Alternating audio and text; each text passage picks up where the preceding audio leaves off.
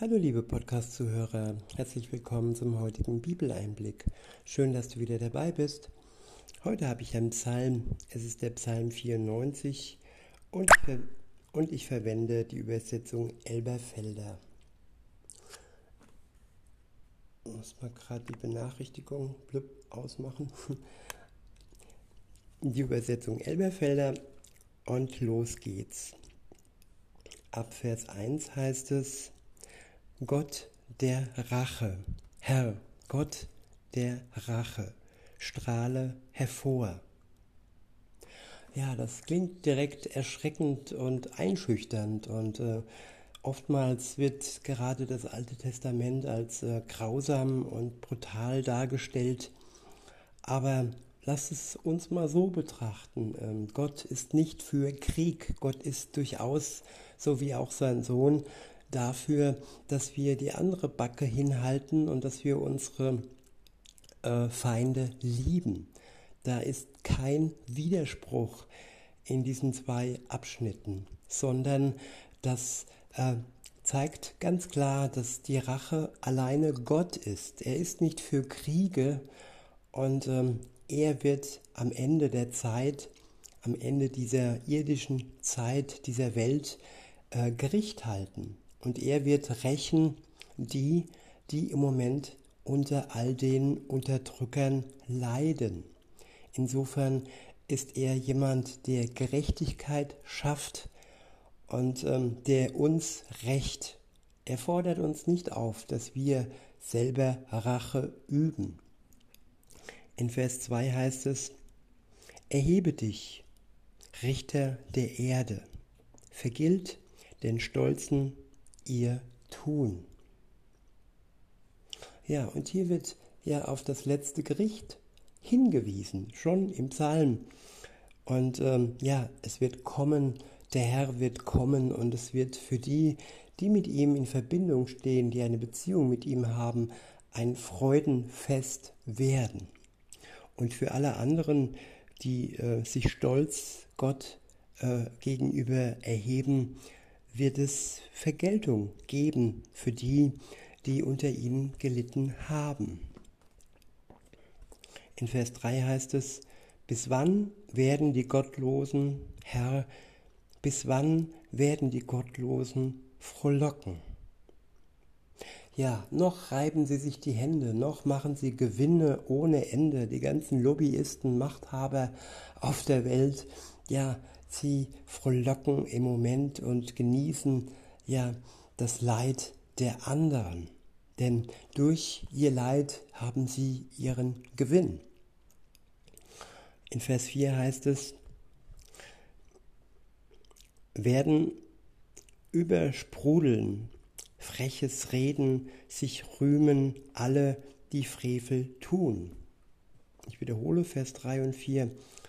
Bis wann werden die Gottlosen, Herr, bis wann werden die Gottlosen frohlocken, werden übersprudeln, freches Reden, sich rühmen alle, die Frevel tun.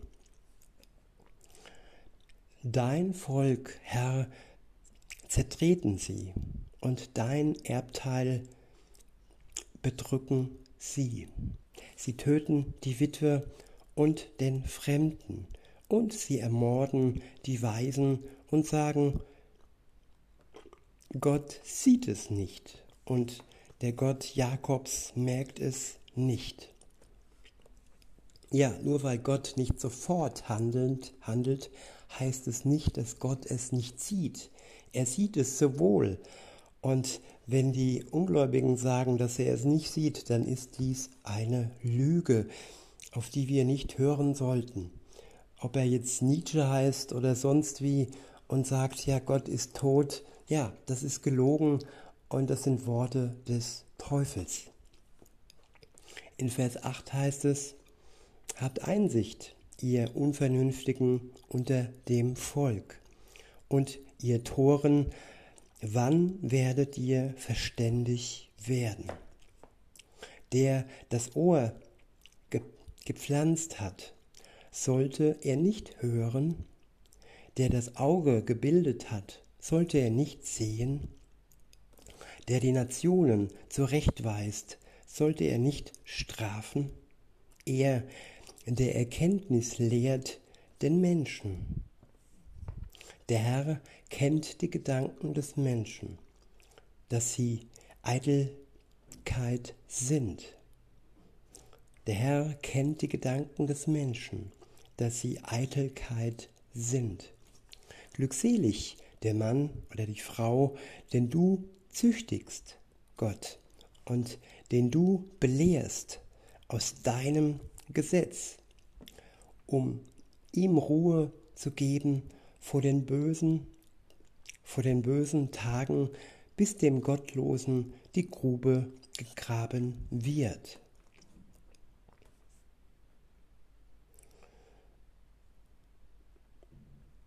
Ich wiederhole Vers 12. Glückselig der Mann oder die Frau, den du züchtigst, Gott, denn du belehrst aus deinem Gesetz, um, um ihm Ruhe zu geben vor den bösen Tagen, bis dem Gottlosen die Grube gegraben wird. Ja, auch hier, Züchtigung von Gott ist etwas Positives. Sie dient zur Belehrung. Sie dient uns wirklich, dass wir vorankommen. Und sie führt uns in die Ruhe zu Gott. Und Ruhe, ja, sogar in dem bösen Tag, der kommen wird und alle erschrecken wird und wir dann keine Ruhe in Gott hat, für den ist es ein Tag, ja, den er nicht sich hätte wünschen können. Klar, wir wünschen uns den Tag auch nicht. Diese sogenannte Endzeit, in der wir schon ähm, stehen und unterwegs sind, all die Schrecken, die äh, passieren in der Welt an Kriegen und an, an Todesfällen, an sogenannten plötzlichen und unerwarteten Todesfällen im Moment, ja, sie werden mehr und mehr werden. Und wer dann Ruhe hat, Ruhe in Gott, der hat es besser. Denn die, die böses Spiel treiben und zu all dem ähm, ähm, beitragen, für all die Tote und den Krieg, sie werden sich selbst eine Grube graben mit all ihren bösen Taten. In Vers 14 heißt es, denn der Herr wird sein Volk nicht verstoßen und sein Erbteil nicht verlassen. Ja, er bezeichnet sein Volk Erbteil. Und jeder, der an ihn glaubt, mit ihm eine Beziehung hat, der ist mit hineingenommen in sein Volk, in den Baum hineingepfropft. Ja, die, die Wurzel stellt, ja, die Juden stellen die Juden dar, aber der Glaube an sich ist erforderlich, um nicht abgeschlagen zu werden und um nicht ins Feuer geworfen zu werden. In Vers 15 heißt es, denn zur Gerechtigkeit wird zurückkehren das Gericht, und alle von Herzen Aufrichtigen werden ihm folgen. Ja, alle vom Herzen Aufrichtigen werden Jesus Christus folgen. Und er wird uns Gerechtigkeit geben. Er wird sie uns zurückholen. Die Gerechtigkeit und die Freiheit, die im Moment ja verloren geht und verschwindet in der Welt. In Vers 16 heißt es, wer wird für mich aufstehen gegen die Übeltäter? Wer wird für mich auftreten gegen die, die Frevel tun? Wäre nicht der Herr mir eine Hilfe gewesen, wenig fehlte, so hätte im Schweigen gewohnt meine Seele. Ich wiederhole, wäre nicht der Herr mir eine Hilfe gewesen, wenig fehlte, so hätte im Schweigen gewohnt meine Seele. Ja, viele Seelen in der Welt schweigen, sie sind kaltgestellt, sie sind ruhig gestellt, sie sind gleichgeschaltet, sie sind wie Roboter und nur noch schweigsam, wenn es darum geht, Gerechtigkeit voranzubringen. Ja, das Wort Gottes in die Welt zu tragen. Da darf man und braucht man nicht zu schweigen. Des Wortes brauchen wir uns nicht schämen. In Vers 18 heißt es, wenn ich sagte, mein Fuß wankt, so unterstütze mich, so unterstützte mich deine Güte, Herr. Ich wiederhole,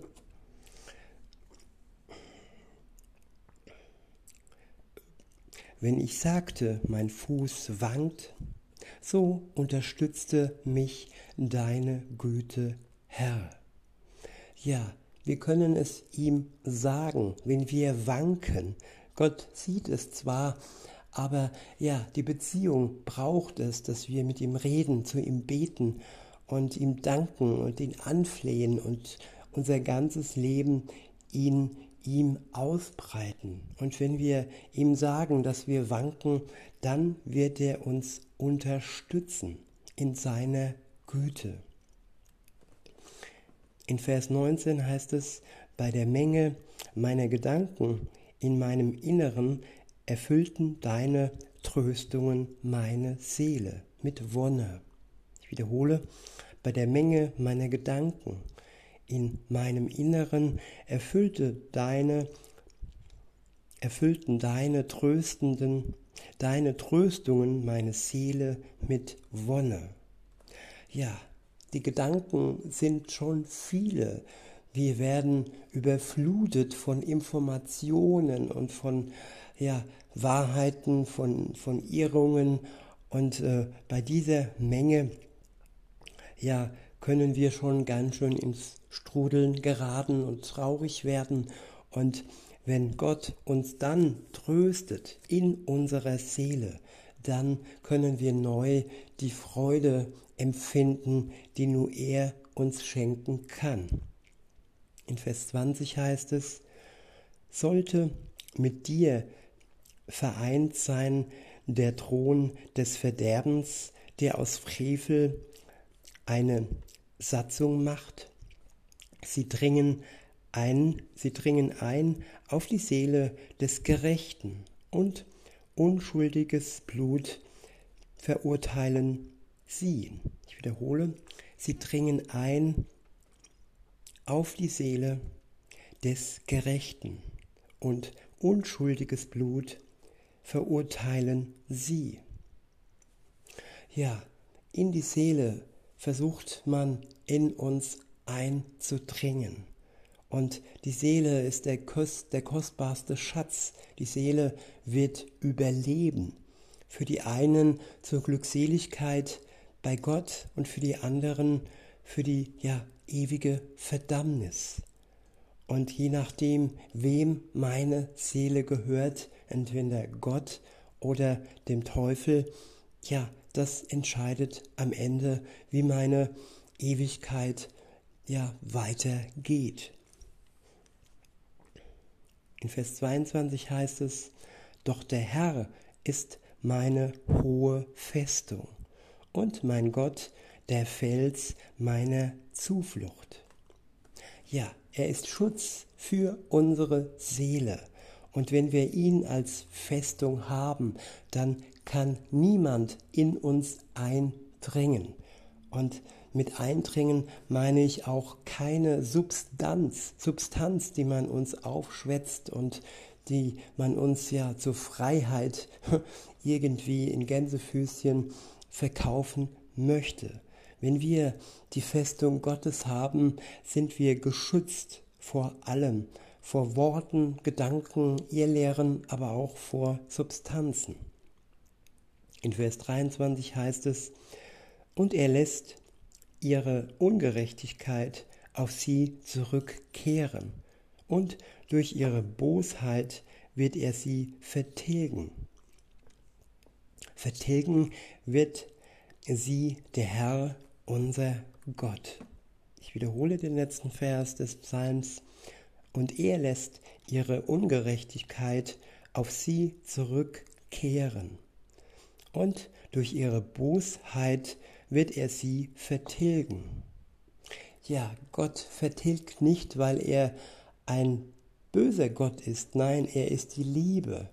Die Menschen werden durch die Gerechtigkeit und durch die Rache Gottes vertilgt, durch ihre eigene Bosheit. Nicht Gott ist bos, äh, böse, sondern der Mensch, der ohne Gott lebt und der nicht durchdrungen ist von seiner Liebe, sondern nur von der Bosheit.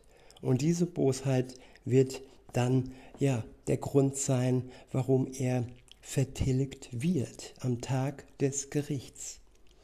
Insofern, ja, wünsche ich mir für uns alle, dass wir bereit sind, wenn der Herr wiederkommt und in einer wirklich guten Beziehung mit ihm stehen und alles haben, was nötig ist für diese letzte Zeit, in der wir uns befinden. In diesem Sinne wünsche ich euch noch einen schönen Tag und sage bis denne.